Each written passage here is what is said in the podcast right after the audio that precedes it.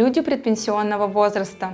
Могут ли их уволить или сократить, и есть ли у них преимущество перед обычными работниками? Отвечаем на интересный, на ваш взгляд, вопрос подписчика прямо в этом видео. Смотрите внимательно до самого конца и пишите свои вопросы в комментариях. Самые интересные вопросы найдут свои ответы в наших новых выпусках. Для начала давайте разберемся, кто это такие лица предпенсионного возраста, сокращенно ЛППВ. Те граждане, которым до назначения законной пенсии осталось 5 лет. Начиная с 2019 года предпенсионный возраст равен 5 годам до наступления возраста, когда начинает выплачиваться страховая пенсия по старости. Получается, что предпенсионеры – это 60-летние мужчины и 50-летние женщины. Эти же 5 лет считаются предпенсионными, если выплаты назначаются досрочно. Новая пенсионная реформа затронула практически все сферы жизни обычных граждан, в том числе и трудовые отношения с работодателем. Нововведения коснулись отношений между работодателем и тем, кому в скором времени выходить на пенсию. Законодательство нацелено на обеспечение максимально благоприятных условий труда для лиц, чей возраст близок к пенсионному. Это обосновывается тем, что граждане данной категории менее конкурентоспособны на рынке труда, а также ввиду своего возраста нуждаются в определенной социальной поддержке со стороны государства. Работодатель не имеет права уволить своего сотрудника, обосновывая это возрастом. Напомним, людей, которым до пенсии осталось не более 5 лет, нельзя увольнять по незаконным основаниям. А также нельзя не принимать на работу только потому, что человек уже скоро выходит на пенсию. За незаконное увольнение пожилых людей или отказ в приеме их на работу работодателям грозит уголовное наказание по статье 144.1 Уголовного кодекса Российской Федерации. Штраф до 200 тысяч, обязательная работа на срок до 15 дней. Исключением считаются профессии, где для выполнения должностных обязанностей есть возрастные критерии. В таких случаях работодатель обязан предоставить альтернативное вакантное место на предприятии для предпенсионера, которые ввиду своего возраста уже не могут выполнять свои должностные обязанности. Так, основанием для прекращения трудовых отношений между любым работником и работодателем могут быть увольнение по инициативе работодателя, увольнение по инициативе работника, увольнение по обоюдному согласию и увольнение по независящим обстоятельствам, сокращение. Увольнение по инициативе работодателя. Инициировать расторжение трудового договора может работодатель в случае, если имело место прогул, распитие спиртных напитков, нарушение трудовой дисциплины и игнорирование обязанностей, совершение краж, подлогов или порчи имущества предприятия, сокращение штата и так далее. Важно, что такие нарушения должны быть надлежащим образом оформлены документально, докладными записками, приказами и так далее. Попав под увольнение, молодым сотрудникам всегда легче найти другое место работы. Гораздо хуже обстоят дела, если увольняют сотрудника предпенсионного возраста. Увольнение по сокращению. Сокращение штата – одно из оснований, по которому работодатель может убрать того или иного сотрудника. Увольнение сотрудника производится, если нет возможности перевести его на другое место или он не согласен на новую работу.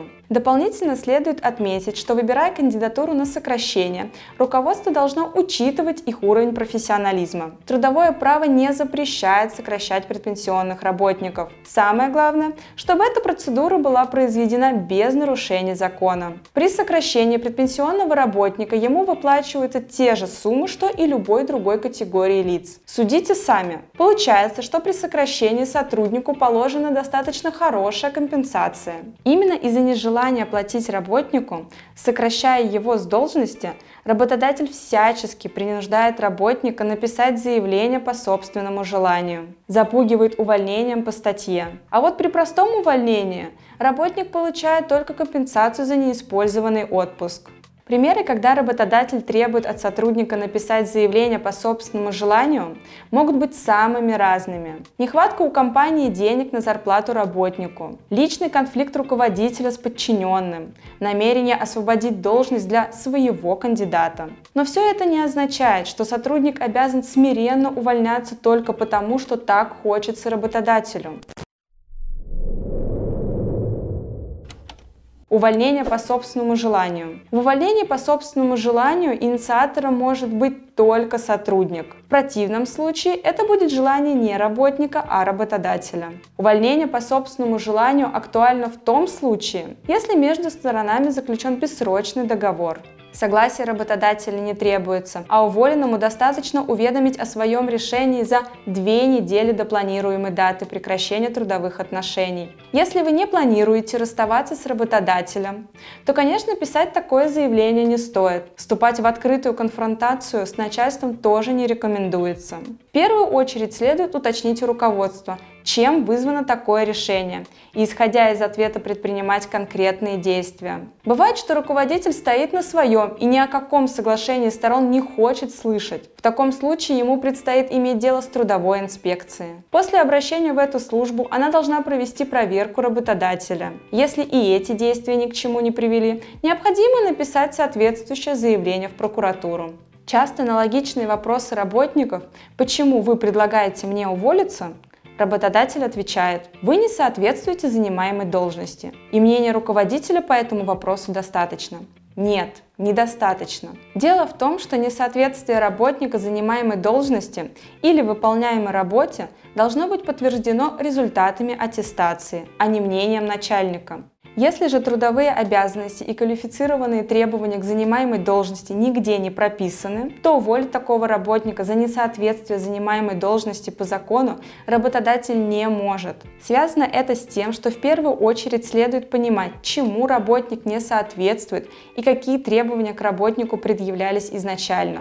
Вообще, такое основание, как несоответствие работника занимаемой должности или выполняемой работе вследствие недостаточной квалификации, подтвержденное результатами аттестации, достаточно скользкое. Как правило, в таких спорах выигрывают именно работники. Увольнение по обоюдному согласию, соглашению сторон. Соглашение сторон предусматривает досрочное прекращение контракта. Это вариант, при котором работодатель и работник могут совместно выработать условия расставания и оформить их в виде дополнения к основному договору, предусмотрев денежную компенсацию при увольнении по договоренности. Как было сказано ранее, сокращение – это не увольнение.